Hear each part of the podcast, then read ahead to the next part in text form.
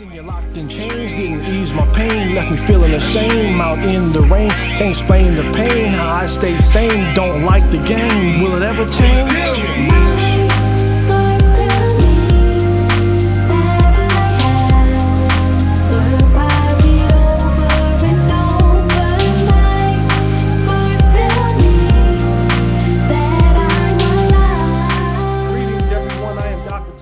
Watson, and welcome to another episode of Resilient Stories Podcast, where we share the grit and glory behind the stories of amazing people like you who have bounced back from failure and adversity to go and live their best lives on purpose. Today's show is being sponsored by Million Dollar Business Pathway, where we believe everyone has a story to tell and to sell. You want to learn how to tell and sell your story? Go visit tawatson.com, go under the Program and Products tab, and click on Million Dollar Business Pathway to get yourself started. So, folks, are you guys ready for another amazing episode today? Joining me, I have the one and only Professor James Freeman. How are you, sir? I'm fine, sir. Welcome to our podcast. We appreciate you being here, Mr. Freeman. It's my pleasure. Yes. So, Professor Freeman, before we get started, um, why don't you introduce the uh, the audience to you and just uh, without going into your story, just um, tell them what you do and if people want to get a hold of you, how they can get a hold of you. Okay. My name is James Freeman. I, I'm retired. I was a senior director of inclusion at Yeah, the University- retired, retired. We're all trying to Re- get through that. retired. I was a senior director of inclusion at the University of Nebraska at Omaha and the director of multicultural affairs. Before that, I was the director of recruitment services at the uni- at uh, Omaha Public Schools. Before that, I was a principal for 28 years. Wow. I started off as um, as an elementary principal. I moved to the middle school, and I moved back to my passion, which was the elementary schools, and I was there for I was there for 18 years. So Wow. I had the privilege to open two new schools. Uh, so uh, and so I'm still kicking. and looking good, by the way. He's looking real good over there. Despite being a Kappa man. I'm an Omega man. Despite being a Kappa man, he's looking pretty good over there, right? Yeah, you went the So- wrong way, but that's all right. For folks out there, uh, Professor Freeman has a great deal of experience as a consultant. He's going around the country helping school districts recruit um, teachers and administrators for the district, helping folks make sure that you're achieving the best when it comes to our students. If you need to contact someone and you're looking for someone to help you with that effort, please reach out to Professor Freeman. Professor Freeman, if people want to get a hold of you, uh, can you provide with your contact information? Yeah, my, my contact information is uh, my email is jamesfreeman8 at yahoo.com. And you can use my phone number too, 402 651 3402. I'm always available. All I'm right, he made, retired, it, you know. he made- he made it nice and easy for you. Retirement made it nice and easy for you. That's that's. that's so, Professor Freeman, you know, um, uh, the purpose of this podcast is really to introduce our listening audience to people like yourselves who achieved a lot of great things in life, and have them have you walk us through, you know, one of the most difficult times of your life, and uh, uh, kind of give us an insight look at that to help us.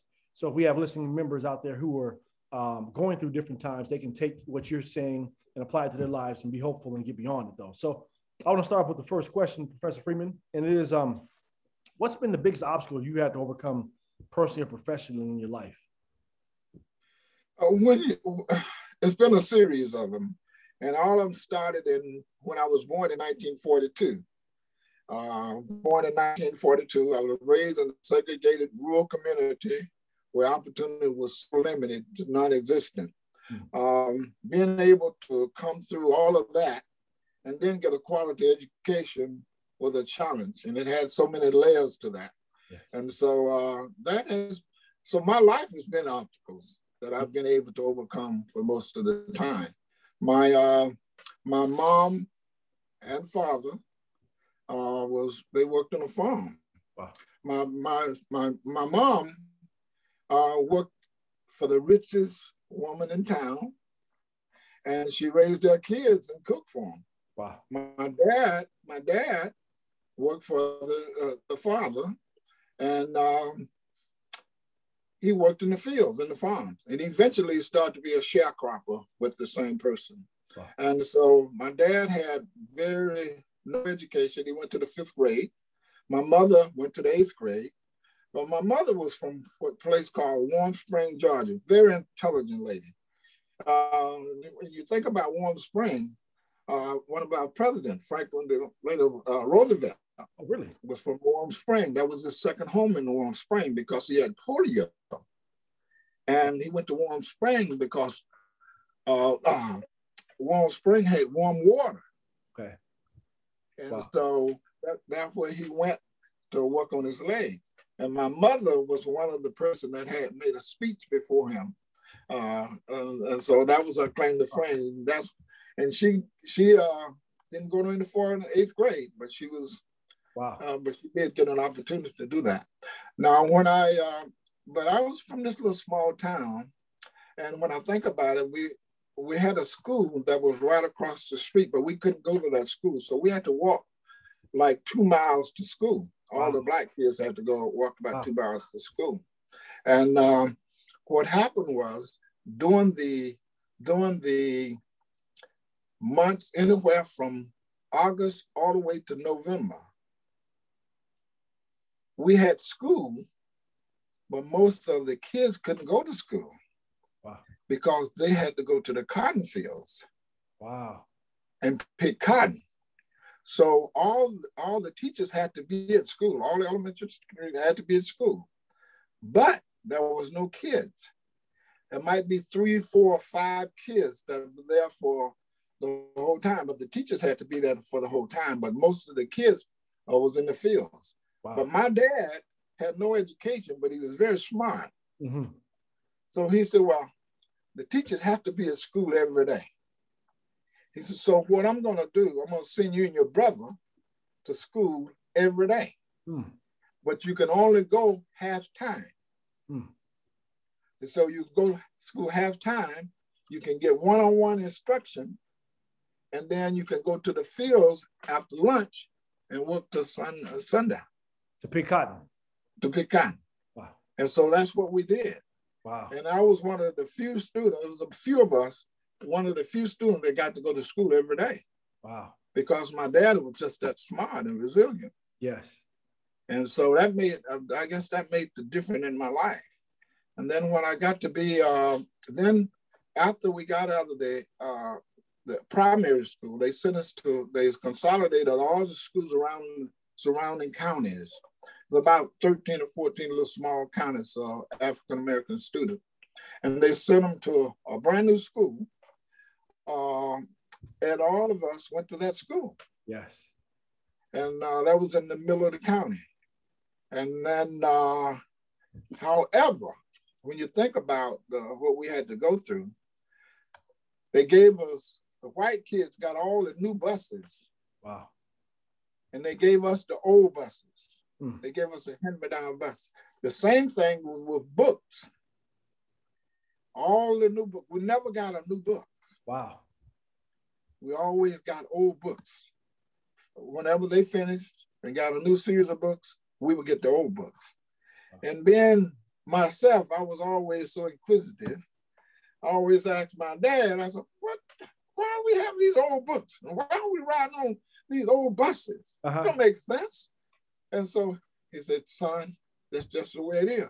I said, well, it might be the way it is, but it ain't right. Yeah. And so, and he, he always used to tell me, you just can't do that. You can't do that. And so those were some of the challenges I faced coming up but I was always inquisitive. I was a smart young man, yes. but at the same time, there was so many students that was in my school that was so much smarter than me, mm-hmm.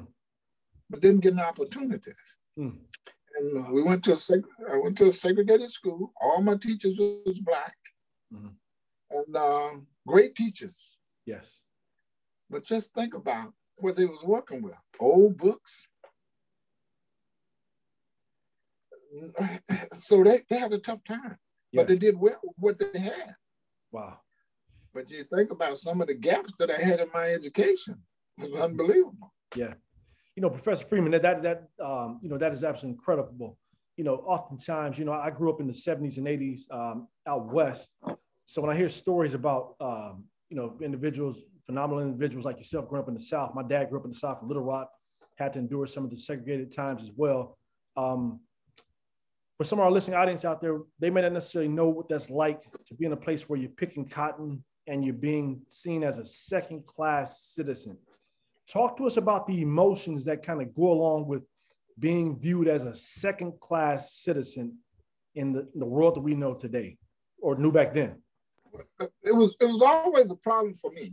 Uh, my mm. dad was never let that affected him because he was very well respected, even though he had a, a very low education level, but it, but he was very well respected in the community, and I hmm. looked at that.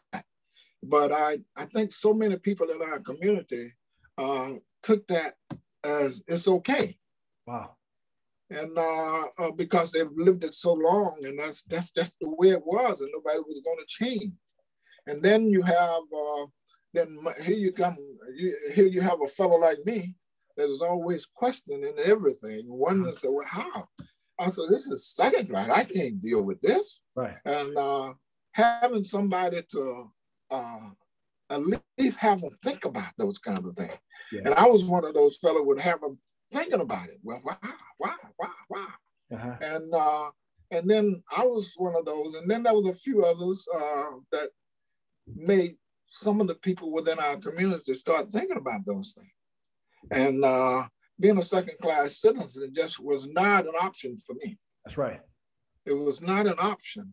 That's right. And it was one of those things that all through schools, I was my president of my uh, school for anywhere from eighth grade to the 12th. And I was very outspoken. Mm-hmm. And, uh, and I was always questioning why, why do we have to do this? Why do we have old books? Why do we have to accept this?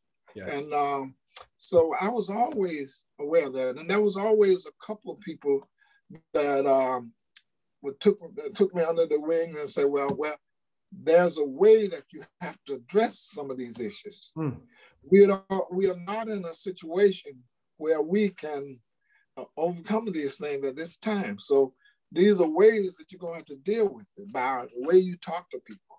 Yes. You know, you just can't, uh, we don't have the power. Yes. They have all the power. Uh-huh. And uh, you just can't, uh, you, you, you, you can't do what you want to do. Yes. And so then I sort of got back and and try to listen a little more. Uh-huh. But I was I was I was pretty pretty outspoken on that. And then I'm uh, and I have to say, I had no I had no idea of whether I was going to go to college. I hadn't planned on going to college. That was not an option. Sure. Because we had we had no money. How was going to get there? Mm-hmm. So it just so happened I was working in the uh, I was working uh, after school. I was going to work, uh, working the grass and cut grass and do whatever. Uh, professor from uh, I was a professor from the University of Georgia, uh, and I used to help him. And we I, we just used to talk all the time. And he said, "Jim, you're smart." So I said, "Well, yeah, I, right. I didn't thought about being smart. I was just being Freeman." Yeah. And so he said, uh, have you thought about going to college? I said, what? College? Uh, nobody in my little community had gone to college. I said, no, I ain't thought about going to college. I don't have, we don't have, we don't have any money. He said, Jim, I want you to go back tomorrow and ask your counselor uh, uh, about schools, some schools. What did you think about that? So I went back the next day and uh, asked the guy, so what about college? And he seemed to think, he said, well, you, you really can't afford to go to school or whatever. And so I said, well, but he told me there's some some schools that maybe I need to look at. Sure. So he didn't really help me. So I went and started reading. I read about um, uh, Booker T. Washington and George yeah. Washington Carver. And so what happened is I wrote a letter uh, to Tuskegee. Really? And, wow. Uh, yeah, yeah, and they sent me some information about about the school. I told them I've, all, I've talked about it, and and so I wrote the letter and sent all my information to them, and then had my counselor send the information to them. And then I was a basketball player, and uh, I was a pretty good basketball player, and I'd gotten a I got a scholarship to uh, some a small school in North Carolina, but I knew that uh, I wasn't going to be able to play basketball because I had gaps in my learning. I knew that. uh-huh. and I knew that it was best for me to go to Tuskegee if I could. Hmm. I received a, a, a, a scholarship in the beginning from Tuskegee, but my counselor decided that I wasn't worthy. Really? Yeah, because I was one of those kids that always question things. Yeah. You know, back then and now, you were supposed to be seen and not heard. And I was often heard. and so uh, he questioned me. And so I guess the whole little school had a meeting about me. Yeah. And uh, and they took the scholarship. The Tuskegee uh, didn't have scholarship. They so so they sent information. Uh, they sent information where I had to take one of those one of those tests where see whether you are. you had it all upstairs, right? whether you're okay. Of course, yes. it was it was it was no problem. I passed the test, but at that time, all the scholarship was gone, and they offered me an opportunity scholarship which was a five-year scholarship program. Wow. And the program was where you would work full-time the first year, and then you will go to school part-time. So when I went to Tuskegee, uh, I worked far, I worked full-time as a custodian at the Chambliss Children's House. Wow. That, was an elementary school for faculty members' uh, kids. So mm-hmm. I worked there as a custodian full time uh, the first year. And I went to school part time. And then after the first year, I began to work as um, uh, with the yearbook staff and also worked as um, uh, yearbook staff and newspaper staff for the rest of the time. And so that's and that's why I got that's how I got to school. I had no idea about going to school. Wow. That that is absolutely amazing. Um, that your counselor, the person who's supposed to be advocating for you to go to college, be, becomes the roadblock. Yeah, to college. That was uh, it was it was very interesting, and so I never let him forget it. Yeah. Well, was he African American yeah. as well? Yes. Okay. Yeah, wow, that's, yeah that, that's yeah. That's, he was Af- he was African American. He was uh, but he was one of those that didn't question him because um, one of the one of the I guess one of the, uh, really what upset him was he was a counselor. He was also a science teacher and also a typing teacher. You know, and I was pretty pretty smart, and I was often questioning him about mm-hmm. about things. Uh, and then on one of the, one day we was in a typing class, and I was showing some of the students how to do certain things. Mm-hmm. And he told me, he said, Jim, what are you doing? I said, well, and I was smart, smart ass probably. I told him, I said, well, I'm teaching these kids what you're not doing. And so you gotta do it right there. That was that was that was that did it. And so he sent me to the office. So uh-huh. well, those those kinds of things. But uh-huh. uh, but uh, you know, having people when I think about where I came from, I'm saying, boy, how did you get here? Yes. How did I get here? Yes. Because I wasn't supposed I wasn't supposed to be here. Yes. And uh, coming from from from from elementary school to high school, and then to college, then part of the civil rights movement, then coming to OPS.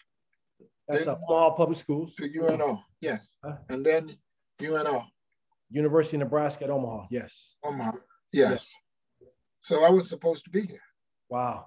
You know that, that's pretty fascinating. Yeah. You know, I, I, read Dr. King's father's uh, biography. He also grew up in a rural area in Georgia as well. He talked about being one of those those kids who grew up questioning segregation and how he was often told, "Hey, this can't be changed." You know, you sit back and you just right. go along with it. But he refused to go along with that, and he actually left the rural community of uh, Georgia to go to Atlanta where he saw blacks, you know, seem to be a little bit more progressive in their thinking. He said, "I want to be a part of this wave," and he kind of stirred up a lot of uh, uh, stirred up a lot of stuff, you know, to, to to make sure Atlanta was going to become the place where um, blacks had equal opportunity as whites. You know, it took some time to get there though, but it sounds like you know the two of you had similar paths as well. So for our listening audience out there who may may not necessarily be, you know, familiar with the segregated uh, South, what are some of the coping mechanisms that you dealt with to endure but not let uh, let segregation stop you from achieving your goals and dreams. What what did you do to keep going forward? Well, I, I learned I learned I had to be pretty quiet uh, mm. uh, because I couldn't go. I had to do things in private rather than doing them out in public. Mm-hmm. For example, my dad always tell me, "You can do these things, but you got to be very careful." Sure. You can question things, but there's a way you question things. Mm-hmm. How are you going to deal with that? He says, "So if you can't do it here, you might have to find other place to do it." Mm. And he said, uh, he said, I understand exactly what you're saying. He said, but the problem with you, you want to move too fast. Mm. And I always tell him, I said, Dad, but you're moving too slow. and I said, and and and and I just I just don't like where where where we're going. He said, Well, son, one of these days you understand where I'm saying. Mm. He said, because uh, uh, whether you want to move fast, we don't have the mechanism to move fast. Mm, wow. And see, if you don't have the mechanism, he said you have to crawl before you can walk. Yeah. And he said, say, sometimes the small steps will get you there rather than large. You can't make the large step. And so I used to I used to think about that all the time because I always wanted to move fast. Sure. And then and and when I left and went to and and I had to think about all the people that helped me along the way. Uh-huh. I always talk about it takes a village. Sure. See, I was one of the first few people that went to college from my little small town. Hmm. And that little small town was so happy. Hmm.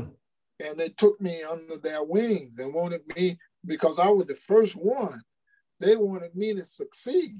Yes. Because if I succeeded, the others would, would follow. Yes. And so I was that I was that first one. And even though my my mother worked for the second richest lady in town, my, my aunt worked for the second richest lady in town. And I used to go with her to this this lady's house. And uh, they were very nice people.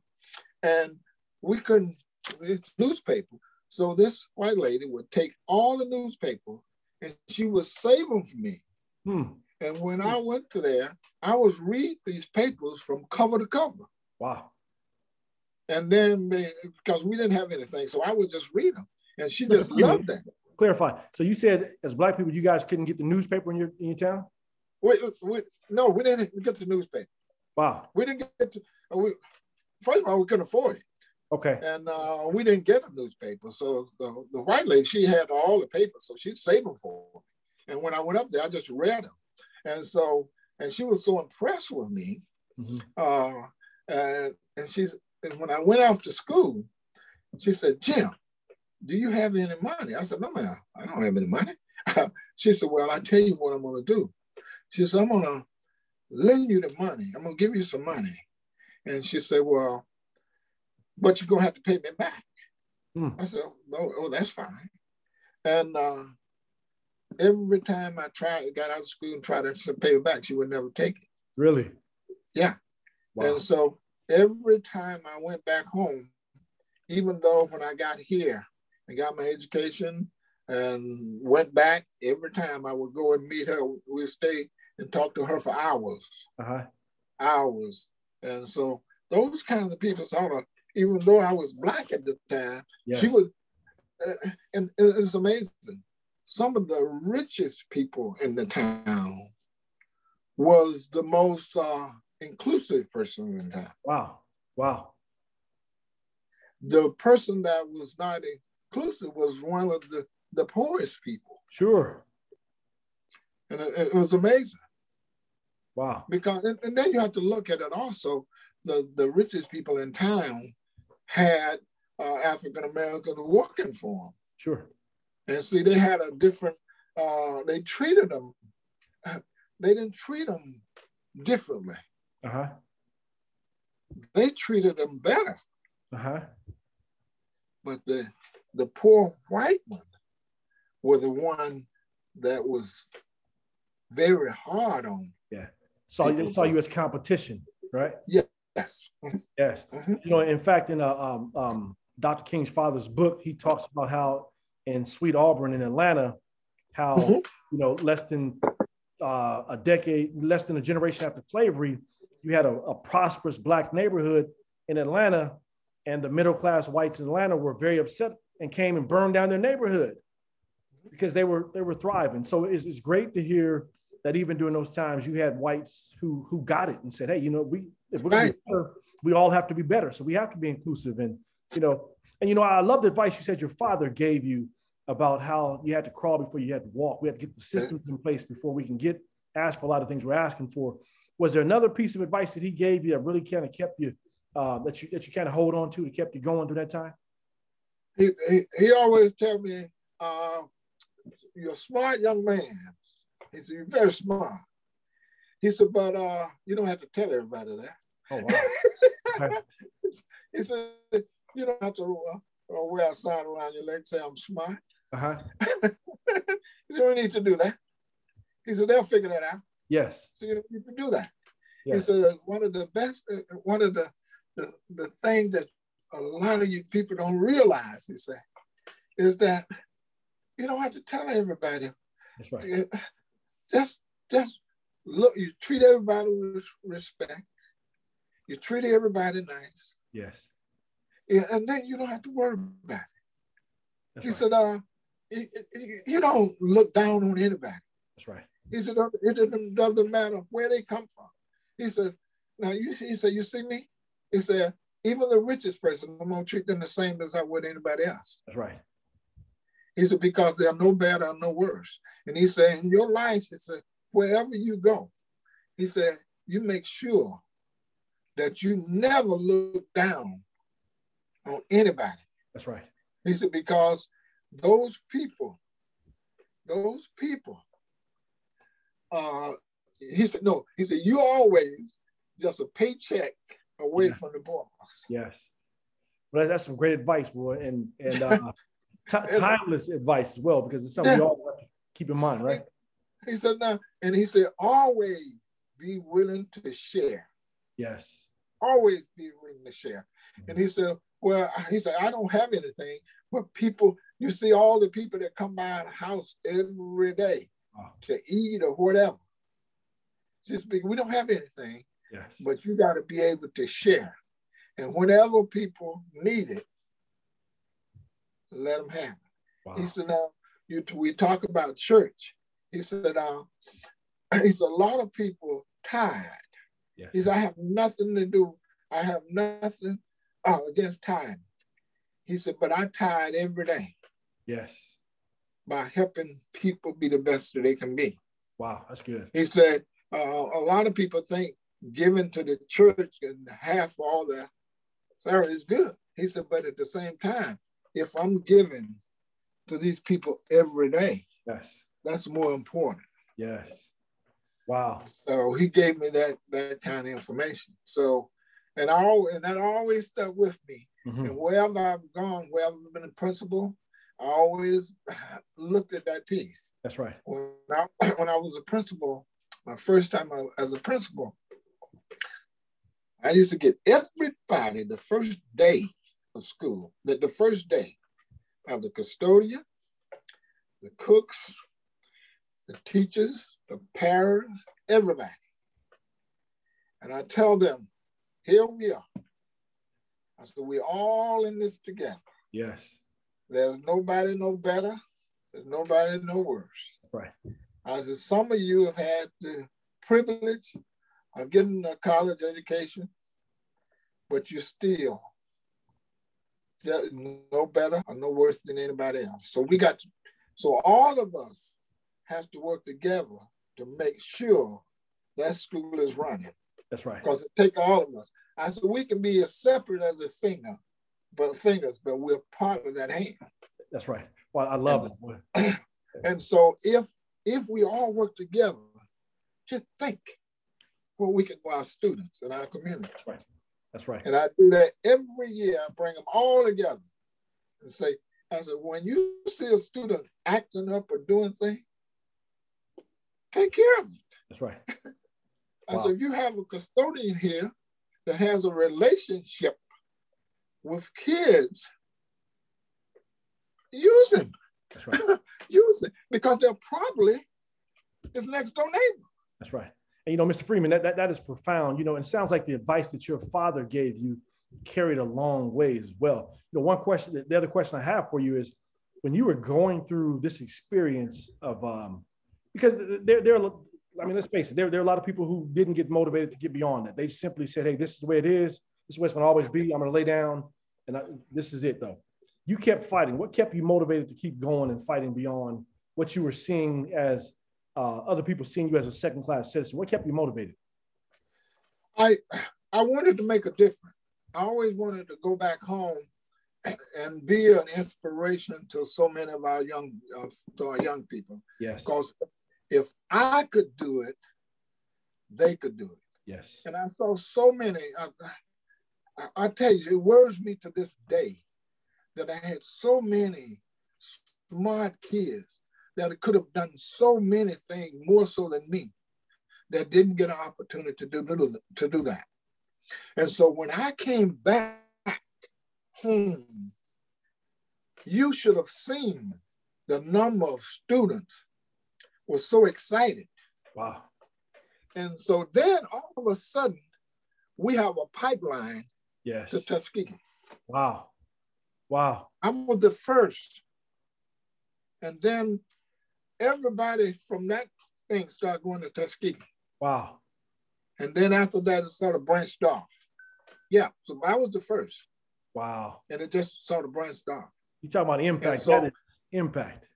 That was in, impact. And then what happened when I went to Tuskegee, I'm telling you, going to that HBCU right. was probably the most profound thing in my life. Right. Because I got to see other black students. Yes. Some was middle class, upper class. Yes. They came from all over the world, all over the United States. I saw them making a difference. I saw them, smart students. Yes. And I saw, I said, oh my God, if they can do it, I can do it. That's right. But even though I had some gaps in my, my learning, some of those students was able to help me. That's right. Those teachers were able to help me. Yeah. Because um, in Tuskegee, they were not about to let you fail. That's right. Because they didn't want you to go back. Wow. I failed you. And so those kinds of things. And then the other part, I got involved in the civil rights movement. Mm-hmm. That was a big piece. I remember in the 60s, we had a uh, Tuskegee at that time was uh, was pretty laid back, but we got a new dean who was uh, Dean B. Train Phillip, young man. oh man, I remember just like yesterday. Young man got us really involved about the conscience of the nation. Yes. Uh, social justice. And he got us involved in the civil rights movement. Mm. And then uh, he was bringing people on campus. Uh, uh, I got involved uh, doc, I got to march with Dr. Martin Luther King. Wow. Got involved with Stokely Carmichael, all of them. I was involved with with all of all of that, and we got involved in those kinds of things. And then uh, Tuskegee in the '60s really got involved in that. We was in, we were heavily involved in the civil rights movement. In fact, we have what we call a TICEP program, Tuskegee Institute uh, Community Education Program, which we worked in the uh, in the Black Belt counties of Alabama uh, for outreach and also voter registrations and what like that. So I got involved in that. I was I was involved in the march on uh, march on uh, from Selma. Wow. Selma on uh, Montgomery. So I was involved in all that. So I got the opportunity to, to do so many things yeah. and to meet so many other people. I got an opportunity to meet Malcolm X. Yeah. He came to our campus. Malcolm X was uh, his uh his wife was uh was a student at Tuskegee. Oh, really? I didn't know that. yeah, and so uh so I got a chance to meet him. Got a chance to meet Muhammad Ali, Cassius Clay at the time. Uh-huh. Uh, Stokely Carmichael, oh man, Stokely was. yeah, you fired up, didn't you? it, it, was it was fired up, and that was those was the time I got to meet all these people yes. who made uh, impact on my life. Yeah. And uh, coming from Tuskegee, being in the HBCU, taught me the social conscience of the world. Yes. What can I can do to make the difference? Yeah. And so, and so I was so heavily involved in the civil rights movement. Uh, one day I was uh, I was in a class. I was t- taking philosophy, and one of my instructor, who was Dr. Eubanks, uh, came into the class and he said, "Jim," and he, there was about sixty people in the class, and he was had an application. He said, "Jim," he said, "I have an application where you can go anywhere in the country." to be part of the first National Teacher Corps. Hmm. They're training teachers to be teachers in the inner city. And uh, you can, they'll pay you a beginning teacher salary and you can get your master's degree. Wow. And so I said, well, Doc, I'm, I'm, I'm, I'm heavily involved in civil rights. I'm not, I'm not interested in that. He said, Jim, he said, well, all you want to do is is get you a, when you're going to graduate and get you a big red GTO and chase women. I, I, was so I was so upset with him. So I give the application. I'm gonna fill his application out. So uh, me and my buddy filled the application out. Lo and behold, on the application, you could go anywhere in the country, California, New York, uh, Atlanta, New Orleans. But I put on my application no preference because I wasn't planning to go nowhere. Lo and behold, my me and my buddy got a, a call from Dr. Floyd Wardham from Omaha University. They said, we'd like for you to come to Omaha to be part of the first National Teacher Corps. I said, where? He said, Omaha. I said, that's Nebraska, right? I said, I'm not coming up there. I said, the only thing I know about Nebraska is the football team. He said, uh, I said, no, we know, we're not coming. So I called my buddy. He said, well, we, we you know, we got to go and talk to Dr. Eubank because he's going to have a fit if we don't go. So we go to Friday night, go over to Dr. Eubank, knocks on the door. I said, Dr. Eubank, I wanted you to know I got fill out the application. We both, and we was accepted, but we're not going to Omaha. He said, oh yeah, you're going. I said, no, we're not. He said, school is just out. He said, I want you all to go home, pack, and your plane leave in the morning and you're going first class. Really? So I said, what? I said, Doc, I'm gonna go home. He said, no, if you go home, you ain't gonna come back. Wow. Yeah. So the next morning, we packed, then go home. Left from Tuskegee. Tuskegee. He yeah. put us on the plane. Wow.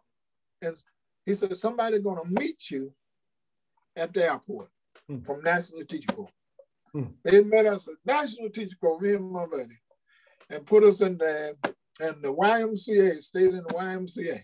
Is that right? That's right. Wow. That's how I got here. Wow. And so, so my buddy said, we'll stay two years and we're gonna get on back down. so so that uh, then that my first yeah first. How many years has been in Omaha? You've been in Omaha. Fifty-five. Fifty-five years. Look at that. Two, two right. years with the fifty-five That's years. That that is amazing. Right. You know, so, right. you know, Professor Freeman, when you think back to your to your um your experience growing up in the segregated South, South, you know, going to the HBCU, how do you think all that shaped you as a person? Well, it made me a better person. Because mm. I, I I remember, um, it taught me to always remember from whence you've come. Yes. And it doesn't matter where you come from, you can make it. Yes. It don't matter. You can come from the lowest of lowest, and I was mm-hmm. I was that. Yes. And I made it. So I always try to tell my story. Yes. You can make it. That's right. You make it. That's right. And so I use that when I'm working with my students. Yes. That you can make it. Oh, it, it doesn't matter. Even I, I sort of relate to those kids. That's right. I relate to them, and I try to tell my story so they know that they can make it. That's right. And any kind of resources that I can give them, I'm going to make sure that they get them. wow. whether it's monetarily, whether it's uh, knowledge or whatever. That, that fact, is so powerful. That is powerful. In fact, uh, I got a call the other day. I, I was on Facebook from name, kid's named Teddy Broom. He called me, Mr. Freeman, I've been trying to get in touch with you. So I said, Teddy, I said, so I, on my Facebook, I put my number there for him to call me. So he called. Hey, Miss Freeman. He said, I've been trying to get in touch with you for a long time. He said, I just wanted to thank you for everything you've done for me wow. when I was in elementary school. He said, I remember your elementary school when you used to get on me all the time. He said, Do you remember you used to? He said, I used to get so mad with you because you would, you said, Teddy Broom. See, you wouldn't call me by my Teddy. You, you Teddy Broom, what are you doing over there? And he said, You used to tell me you're gonna do this, you're gonna do this, you're so smart, you gotta do this, you gotta do. He said, Freeman, I went on, I got a college education, and I decided to, uh, I, I was working at a bank. He said, I didn't want a bank. He said, I went out and got my own uh, cleaning company. Wow. And he said, now I'm in, and you know, I'm an hour and uh, I'm over, um, um, over so many places wow. and I'm making all kind of money. He said, uh, I'm almost a millionaire. And he said, uh, I want to send you five hundred dollars. I said, "Oh no, don't don't don't don't send me any money. I don't I don't I don't I don't I don't want that." Uh-huh. He said, "Mr. Freeman, I'll be offended if you don't take it." He said, "I uh, I want to send you the money, and I want you to buy you some golf clubs, uh, anything, but I want you to take this money." I said, "No, I can't do that. I can't do that." He said, "Well, I'm sending it anyway." and he said, I want to have lunch with you when I'm back in town. Uh, so I wake up the next morning, I guess, uh, in fact, Monday morning, thing from Walmart, $500. Uh, yeah. Wow. Yeah. And then he writes the letter, said, thank you, sir, for all you've done. Yeah. Wow. That, that is, that is impact. God, so man, it's a, it's uh, when I was at UNO, it's not a it's not a week go by that I wouldn't get a, a, a email or something from somebody from all some of the schools that I've been with. So that is that is powerful. You know, Professor Freeman, when you look back over your journey, would you do anything differently? Is there anything you do differently? You know, no, because the reason because it made me where I am. Yes. It brought me here. I wouldn't do anything different. Yes. Because I had to go through that to make me who I am today. Right. That's right. If I hadn't gone through that, I wouldn't be who I am. I wouldn't have, I wouldn't be, I wouldn't have the compassionate yes that I have for people. Mm-hmm. I wouldn't be able to help people. And I wouldn't, and man, I don't, I never I always tell people, I never take anything personal. Never. I said, because I don't know what they're going through. That's right. I don't know why they said that to me, but I don't take it personal. I have no ego. That's right. I don't have no ego because uh, when I was a, when I was a principal, I always wanted to hire the smartest and the best. Mm-hmm. Because if I hire the smartest and the best, you can share that knowledge to me. That's right. And the rest of my student and the rest of my staff. That's right. You got. I don't have to uh, wear uh, a thing around my neck saying I'm the principal. That's right. I don't care. I don't care who get the credit. That's it right. matter for me. And I think that's so important. Principals have to realize. I always says the principal of the thing, but uh, all I want me as the principal, my job is to make sure I give you I give you the resources, give you any kind of help you need, and get out of the way and let you do your job. That's right. That's right. And when you need those that help, then I'm there to help you. That's right. If that, I see things that need help, I'm going to help you. That is profound, Professor Freeman. That is absolutely profound. I think you were amazing uh, administrator as well. You know, so Professor, we, are coming out of a year where uh, we have a lot of our listeners who have lost family members, lost possessions, lost jobs, lost hope.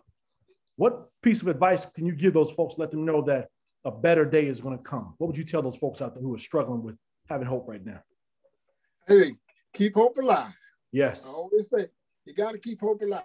Yeah. And uh, just remember, this is just temporary. Yes. Yes. This is just temporary. Yeah. Things going to change. There's going to be a better day. Mm-hmm. Just around the corner. Yes.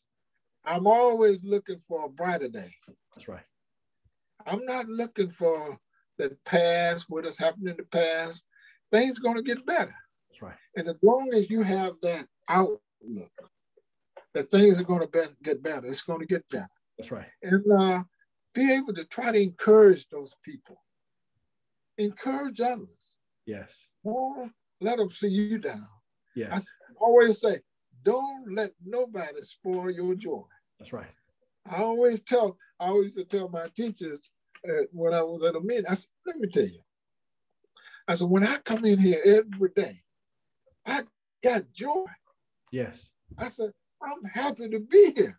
That's right. I said, don't you, when you, when somebody come in they and want to tell you and want to complain about this, and complain about that, I said, oh, I don't want you spoiling my joy. Oh, no, don't do that because you want to look at a brighter day. That's right. And if somebody want to tell you all this kind of stuff will mess your day up, no, I don't want to start my day like that. That's right. Don't spoil my joy. That's right. Don't take that away from me. A, a, bright, a brighter day is going to come, and it's up A to us. to control that. That's a right. brighter day is going to come. And uh, and you know, I never I always tell people, don't look for pay. That, that's not important to me. Yes. Uh, the finance is never important. I'm gonna tell you a, a story. When I was a principal, uh, I was a teacher principal, assistant principal, whatever. I was offered a job, making a lot of money. Uh, we had a company here called Northern Natural Gas. It was a company downtown in Omaha. Mhm. Offered me a lot of money. A lot of teachers went with the company, Mhm. and they stated to me, uh, all the, uh, everybody was so upset. Mr. Freeman, you got to take that job. You're going to make all the money. I said, well, well, well, well. I said, I enjoy coming to school today. I enjoy my students. I enjoy my community. I enjoy my faculty. Yes. I said, I enjoy the kid. I said, hey, I love this. I said, uh, they said, well, what about the money? I said, well, I ain't never had none, so I don't know what I'm missing. I said, so, so I turned the job down. yes. I said, the money will be there. What happened? The company moved to Houston. Wow. Guess what the company? Enron. In I was going to say, wow, really? That's the company. Wow. The company, it was, it was, it was here in Omaha. That was, Wow. that's where it moved from here to Northern Natural Gas. That was it. Moved there. To, Wow. So I think the lesson behind that is, folks, a brighter day is going to come, but don't chase the money to get there, though. don't chase the money to get there. Do what you You love doing. Do what you love Yeah. doing. That, that passion, Yes. you know, you hey, hey, you'll find your happiness. You find that passion where you find your happiness. Yes. That's profound. You know, so Pro- Professor uh, Freeman, we've had a chance to talk a lot about some of the tough stuff. Are you ready to have some fun now? Of course. All right. If there's a guy who's ready to have fun, it's Professor Freeman. So, Professor Freeman, this is the part of our show we call our rapid fire uh, purpose questions. So, I'm gonna I'm gonna ask you a number of questions. I'm not gonna elaborate on the questions at all. I want you to give our, our listening, me and our listening audience, your best answer. Okay. I'm not gonna Yeah. elaborate on any of the questions. Okay. So, the first question is, Professor, how have you turned a dream into reality? Working hard, Working hard. Okay. What gives your life meaning? family, and student and my students. Okay. What word best describes you? Motivated. Okay. What problem do you want to solve in our world? Oh my God. Oh, racial issues. Yes. That is a big one. Yes. That one, that one, I've been working on that all my life. Yes. And uh, I was telling people that one really, really that is that, that one is heavy because that's I've always been the civil rights person, and that's going from there to there and look like we are sort of regressing a little. Yes. That has always bothered me because Thank I worked so hard on that. Absolutely, absolutely. What was your favorite thing to do as a kid? Read and play sports. Your teachers would be very happy with that answer. That's a good answer. Right what do you wish you had more time to do? I'm, I, I wish I'd had more. I, when I think about my life, the one thing that all educators better think about is saving everybody else's kid and forgetting your own. Wow, that's profound. Yes. And we as educators, a lot of us do that. Wow. That that that that, right there is gonna be a whole nother show for us. I'm gonna get you back for a whole nother show on that yeah. right there though. Yeah. What does your 15 year old self imagine you'd be doing right now? Ooh, I thought I would be in uh, my 15 year old. I thought I'd be in the Air Force. Okay. Okay. Who inspires thought, you? To, I, sorry, go ahead. Huh? Go ahead. Go ahead. I'm sorry. I, I, always wanted to go to the Air Force. In fact, I joined the Air Force right out of uh, of college, and my mother went down to the Air Force and told him I was not I was not going to the Air Force because I had gotten a scholarship. So she told him I was not going. So mother's, mother's wisdom, huh? who inspires uh-huh. you? The, who inspires you the most? Who inspires me now the most? Yes, sir. Woo, woo, woo, woo. God, I, you know, I had to look back at that. I had so many people that inspired me from God, that's a hard one. Mm-hmm. But I guess when I think about it, uh, the, the probably one of the person had more impact on me was my dad. Mm. Mm-hmm. Because of his uh, uh, real no education, but at the same time uh, had the respect and the wisdom. Yes. I think uh, he probably inspired me most because I really wanted to uh, to be the best that I can be because of him. Wow, that's awesome. Because he, he, yeah, he never wanted. Uh, he always wanted you to. You can, you can do better. You can do better. You can do better. Even though he had no, no college. You know, when I went to, went off to college, uh, in this little town, everything uh, uh, award I, I would get, or if I moved up, he would put it in the little little local newspapers. Wow. So, wow. so he was proud yeah, that, that is amazing. Yeah. What's something you'll spend time doing no matter what? Reading. Reading, Reading and uh and and working and working and and mentoring young people. Okay. I, you know, that's what keeps me young. right, young people right. keep me young. That's right. You know? What do you want your grandchildren? What do you want your grandchildren to say about you? He was a good man. If you were a superhero, what would your superpower be? Oh my God. I could share wisdom to all young people. That's a great superpower to have. We need to tap into that. You are doing that right now, Mr. Freeman. Oh yes. my God. Yes. What sparks your creativity?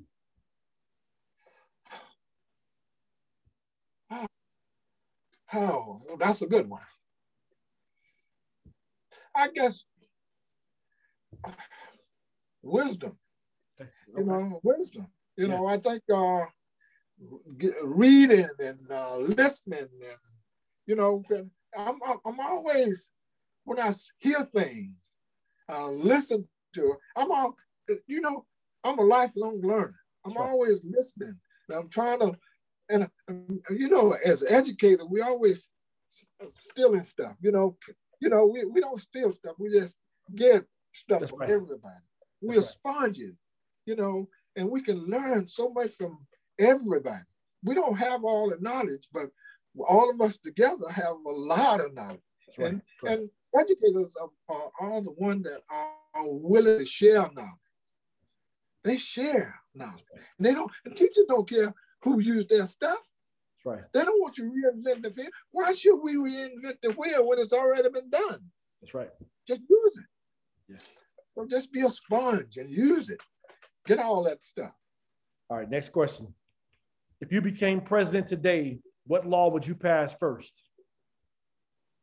Woo-wee. Equal. I, I, that racial thing is still getting me. Yeah. I, it have to be equal for everybody, regardless of where you come from. Yeah, right. Equality. Yeah. If you could follow someone around for a day, who would it be and why? You know what? it would probably be, oh my God. I, I'm gonna have, uh, I, you know what? I, I admired uh, Barack Obama. Yes. The guy was smart. He was, he was smooth. Yes. yes. you know, and uh, I just like to figure his mind out because it, all, it seemed to always be working. You know, right. he's cool, calm, and collected. That's know? right. Nothing never rankles him. You know, you look at he always knew how to do that. That's right. And, I, and I'm trying to say, what make this man tick? Yeah, and he's one of those make me think, don't let me see you, don't let nobody see you sweat. That's he's right. one. He don't let nobody see you sweat. Yes. Cool all the time. Whatever question you ask him, he just same thing. so I, I like to follow him and get some little tidbit. How you do this? Right. President Obama, if you, have to, if you have to listen to President Obama, you got you got some folks that want to follow you around over here. So make sure you tap into us, though. Mr. Freeman, what's been the one thing you have never been afraid to do? Woo! Take a chance. I, I, you know what? I've always been willing to take a chance on anything. Yes. Because if I don't take that chance, who's going to take it? That's right. I'll take a chance. That's right. You know, I've, I've been willing to do that. I, if it's for, especially if for the benefit of others. That's right. Mr. Freeman, what moment from your childhood are you most proud of? You know, probably being able to go to college mm. because it was not a Yes. It was not on my radar. Yes. And being able to go there and complete it was a uh, was a sort of a shining light for that whole community. That's right. And then the whole community come went to Tuskegee to see me graduate. That's right. That's right. That's beautiful. we took up the whole hotel from they were down there representing Tuskegee. I love it. Yeah. yeah. yeah. Mr. Freeman, what does success look like for you? Success, being able to accomplish all the things that you always dreamed of accomplishing. I love it. That's plain and simple. That's that's good. I love that. What are you most grateful for? My family. Love it. What's been the biggest lesson you have learned in life? The biggest lesson I've learned in life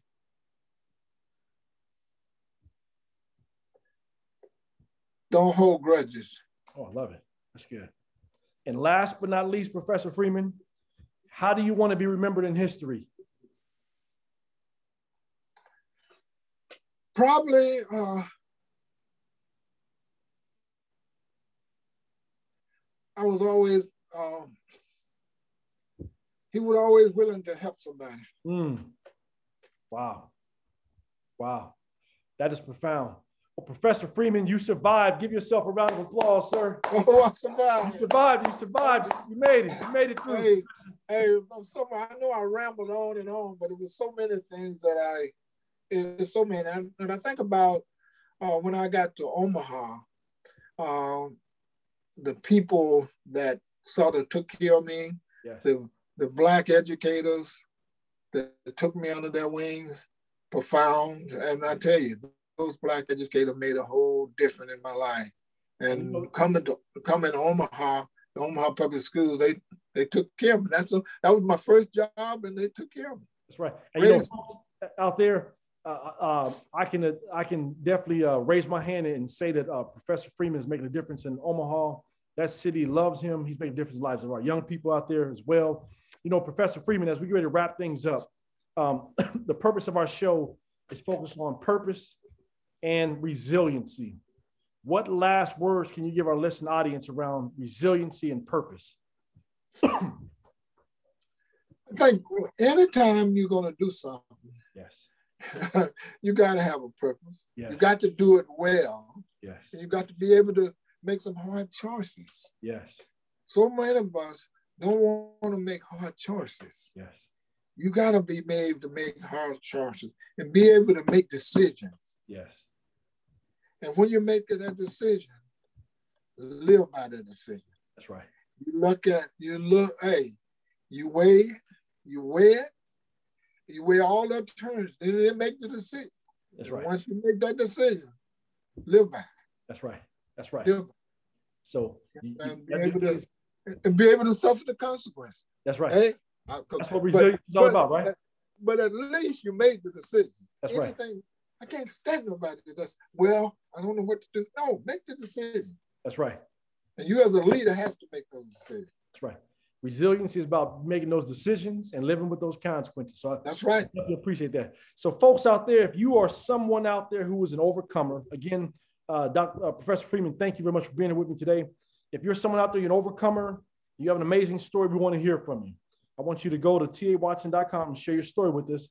Subscribe to our podcast, Resilient Stories. Download this episode, rate it, share with your folks on social media. Again, I want to thank everyone out there for being with us today. God bless. Peace. Yours truly, Deuces. Dr. Watson.